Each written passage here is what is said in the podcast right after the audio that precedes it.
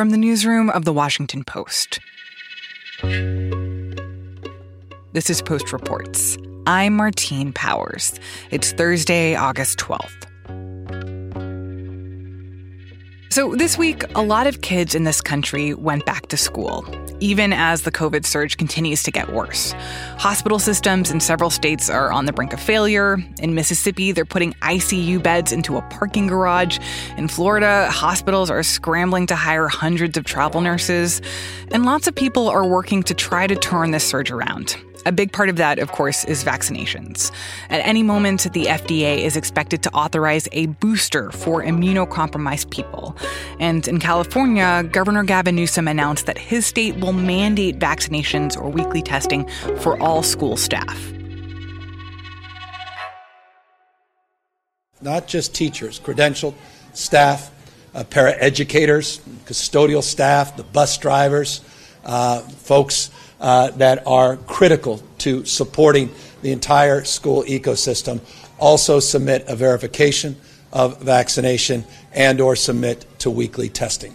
Uh, we think this is the right thing to do, and we think this is a sustainable way to keeping our schools open and to address the number one anxiety that parents like myself have. I have four young children, and that is knowing that the schools are doing everything in their power to keep our kids safe, to keep our kids healthy. But what's happening in California is not happening everywhere. Some states aren't even mandating masks for students and teachers. In a few states, governors are banning mask mandates. Meanwhile, more kids are going to the hospital. There's new data from last week showing that children made up about 15% of all newly reported COVID cases across the nation. For a lot of parents, these numbers are scary. And they're also infuriating. Our economics correspondent, Heather Long, has been talking to parents about how they're navigating all the concerns around schools, especially for moms who often end up being the parent who has to figure out childcare. We checked in with Heather about how the surge is affecting working moms, especially. I think there's a, a huge amount of frustration. Um, I just heard so much exasperation from a lot of women. Like, why doesn't my employer understand why why don't people get the vaccine a lot of anger that including from some childcare workers I spoke to that part of the reason that their daycare had to shut down is because another teacher refused to get the vaccine, ended up getting COVID, and of course was exposing dozens of children in their own classroom to the virus. And ultimately, they determined that they had to shut the whole school down because there had been probably enough contact happening a lot of parents also frustrated just at the uncertainty around the school situation with the several states that pass laws to say no mask mandates, no masks and uh, are allowed to be mandated in schools. And again, that's just an extra layer of confusion and sort of feels like an extra removing an extra layer of protection. Some parents are also being told that they need to come back to work in person, even though at any moment they could get that call that their child's teacher has COVID, that there's a case at daycare, that the whole family needs to quarantine at home. So many parents told me I feel like I am back in the horrible dregs of a year ago where life is so uncertain and and things could change. You know, I could be home with the kids again in an instant. Things are even more complicated if you have a job where you can't work from home or you don't get paid sick leave. The word panic kept coming up over and over again as I spoke to different parents, particularly moms, about this fall. So many said some line like this. They would say, I thought if I could just get to mid August or September when my kid would go back to school, it would be okay. You know, we would we would basically have made it through the worst. And now I'm back into a world where it's highly likely that my child will be exposed at some point and the whole family will end up having to quarantine. And you just don't know when that is. Like if they knew it was going to be September 20th, they could plan for that, but you don't. And you're just on high alert all the time. And we've already started to see it. The article is laced with stories of uh, parents, particularly moms, who got these phone calls from the summer camp or the daycare like, sorry, there's been an exposure. You have 15, 20, 30 minutes to come pick up your children. And that's just super hard for anybody to deal with. It's just one more stress that moms are dealing with. They're trying to figure out these schedules. They're trying to figure out how to get to work or back to work themselves. They're trying to read up on all these rules. Should their kid wear a mask? Should their kid be vaccinated? When can that happen? And on top of all that, they're trying to project normalcy for their kids in such an abnormal time. That was Heather Long, economics correspondent at The Post. The challenges that the Delta variant is posing for school reopening is bringing up a lot of new questions. Questions like how much does this version of COVID actually affect children? What's the data around how masks prevent outbreaks in classrooms? Or should you even be sending your kid back to school? If you have questions about the Delta variant and kids and schools, we want to hear them. You can email us at postreports at washpost.com. And even better, if you record a short voice memo with your name and your question. We'll be answering those on the show next week. After the break, we've got an update on the status of the Dixie Fire, which is breaking records and still burning in California.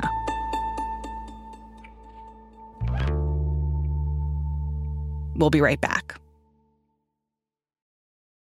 This podcast is sponsored by Ramp. Are you the decision maker in your company? Consider this. For the first time in decades, there's a better option for a corporate card and spend management platform. Meet Ramp, the only corporate card and spend management system designed to help you spend less money so you can make more. Most corporate credit cards offer points as incentives, but those points amount to less than their worth in real cash value. Ramp's business cards offer you cash back, real money in your pocket. Plus, you control who spends what with each vendor. And Ramp software collects and verifies receipts automatically, which means you'll stop wasteful spending and close your books in hours instead of days. Businesses that use Ramp add up to 5% to their bottom line the first year. If you're a decision maker, adding Ramp could be one of the best decisions you've ever made. And now get $250 when you join Ramp for free. Just go to ramp.com slash easy. Ramp.com slash easy. R-A-M-P.com slash easy. Cards issued by Sutton Bank and Celtic Bank members FDIC terms and conditions apply. The Dixie Fire has been burning since mid July. It now covers more than 500,000 acres of land in four counties in California, a few hours' drive north of Sacramento. It has forced thousands of people to evacuate their homes. And last week, it destroyed an entire town. Um, it ruined the town of Greenville, which has about a thousand people living in it. It's a very tight knit Sierra Nevada community, and most of it is now gone. Marisa Iati is a reporter for The Post. She is near Greenville, talking to people who've been affected by the fire. One of those people is Plumas County Under Sheriff Chad Herman. It's Indian Valley. This area is still actively on fire. Okay. This area, they feel they have a pretty good handle on it. Greenville isn't there. That's the problem. Greenville, the infrastructure of Greenville has been pretty destroyed. Um, just it's, the town's devastated. You have realistically the high school standing, a market standing, um, a a professional service building standing, and a couple residents on the outskirts here and there. But Greenville proper, the central components of the town are gone.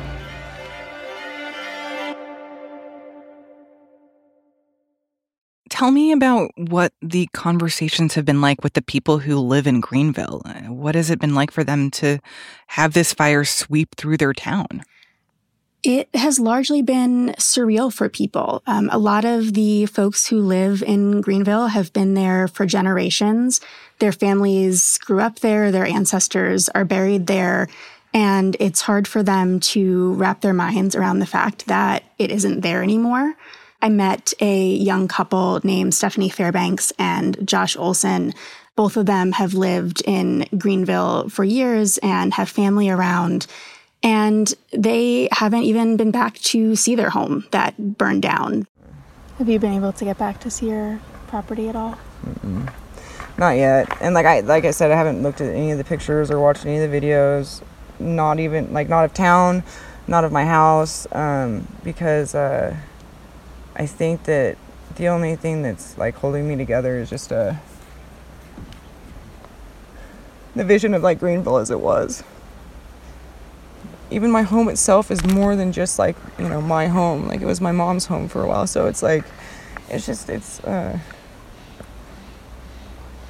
yeah, it's just surreal. They evacuated twice, actually. They evacuated in late July and then were able to return briefly and then had to evacuate again. And this time their house didn't make it. And what did they say about that experience? So the fire came through Quincy on a Wednesday, and on the Monday and Tuesday before that, Stephanie and Josh said that they could see the fire approaching. There was a wall of flames that was coming down a mountainside nearby toward town. And I've never seen, you know, the fire the- behavior that that yeah was exhibited was not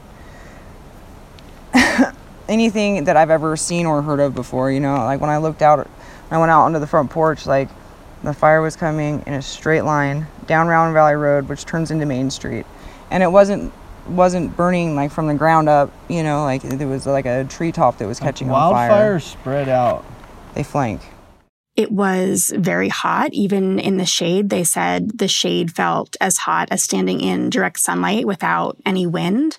Um, and they saw helicopters circling overhead, dropping flame retardant, trying to stop the fire, big plumes of smoke. So it was it was clear to them that the fire was nearby, even as they still hoped that firefighters would be able to stop it. Yeah. Once I once I uh, we were at the end of Stampley Lane getting ready to leave, and the tanks blew at the gas station, and like the flames shot up like as high as the mountains. They're like probably a thousand foot flames and uh, yeah. then at that point in time, I was like, town's gone. gone. And so when they left, they took with them the things that they knew they couldn't replace. I grabbed my two dogs' ashes um, that you know pretty much lived their whole lives here in, in Greenville. Uh, those were the first things I grabbed, and then it's just a succession down from there of what means something to me that I absolutely can't replace. You know, I grabbed like um, like my son's birth certificate with his footprints on it and just baby pictures and anything I had of him and then but they still thought they would be going back and they learned the day after this fire swept through that that wouldn't be possible. And what is their plan now? Where are they going to go? That is up in the air for both this particular couple and most of the folks that I met. Stephanie Fairbanks and Josh Olson are currently staying with family in a town several hours away. We really, uh, we're just displaced wherever we end up. And yeah, then, uh, that's what's like the hardest kind of to swallow. You know, is that we can't it's not just home. our home; it's our hometown. You know what I mean? It's not like we can just be like, oh, we'll just find another house to rent, or you know what I mean? See if we can stay with so and so until we get it figured out. There's but we're still at home in town. You know what I mean? They're kind of waiting for an okay from the Plumas County Sheriff's Office to be able to go back to Greenville and check on the status of their property, see if somehow any of their personal items made it. But that might take a while. I talked the other day with the Plumas County Undersheriff, Chad Herman. So when you say that's an extended process, is that a matter of days or weeks? I think, I, I, think we're going to be weeks out. Okay. There's there's several processes that have to take place.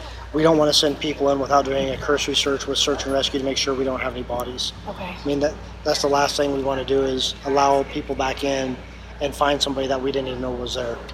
That's they've gone through enough stress, so they don't need that. It's still fairly dangerous in Greenville. It's it's still under mandatory evacuation. There could be spot fires burning underground. The air could be dangerous just from burning rubber and asbestos. And so when law enforcement sees families there, they are asking them to leave. It seems like there's so much that has to happen, even for the prospect of people being able to come back to their houses just to see what's not there anymore. But I wonder about for even the longer term like, is this town going to come back? Or is it is it just gone? There's really no way of knowing right now. There are several people who talk about wanting to rebuild and being convinced that the town will come back and it will exist again. And there are other folks who are saying that they plan to leave or have already left the state. I talked to one family yesterday who said that they are not going to stay in California at all. They plan to move to Texas. They had been thinking about it for a while. They feel like wildfire seasons are getting worse and worse, and that if they rebuild in Greenville or anywhere in the area, they're they're just going to find themselves in a similar situation again. There are a lot of low income residents in in Greenville, people who didn't necessarily have insurance on their homes and, and might not have the money to rebuild. So one of the things that some people have also raised is is that the character of of any future Greenville might be very different from the Greenville that existed. So, what is the prospect for getting the Dixie Fire under control? And what's going to happen to other towns that are currently being threatened by this fire? It's not really clear. The the fire is about 30% contained as we're talking this morning, but it has continued to grow over the past few weeks.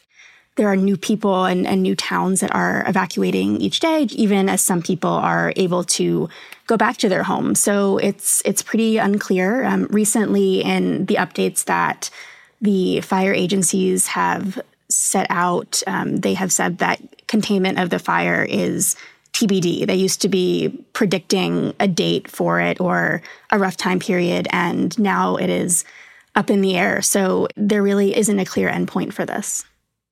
Marisa, you know, the fact that this fire has now broken records, I mean, it feels like just last summer we were talking about fires that were breaking records for being larger and more intense than ever before.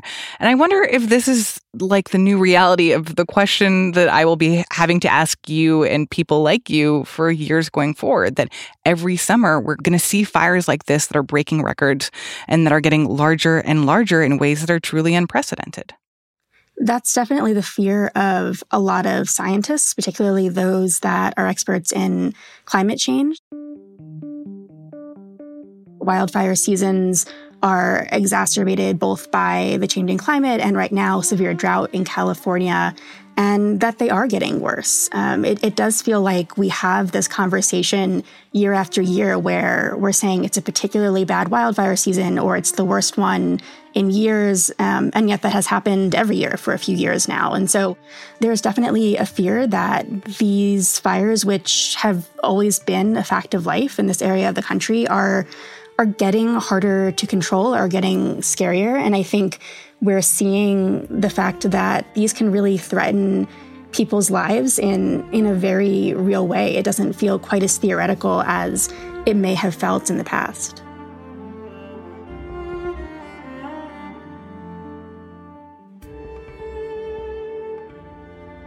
Marisa Iati is a general assignment reporter for The Post.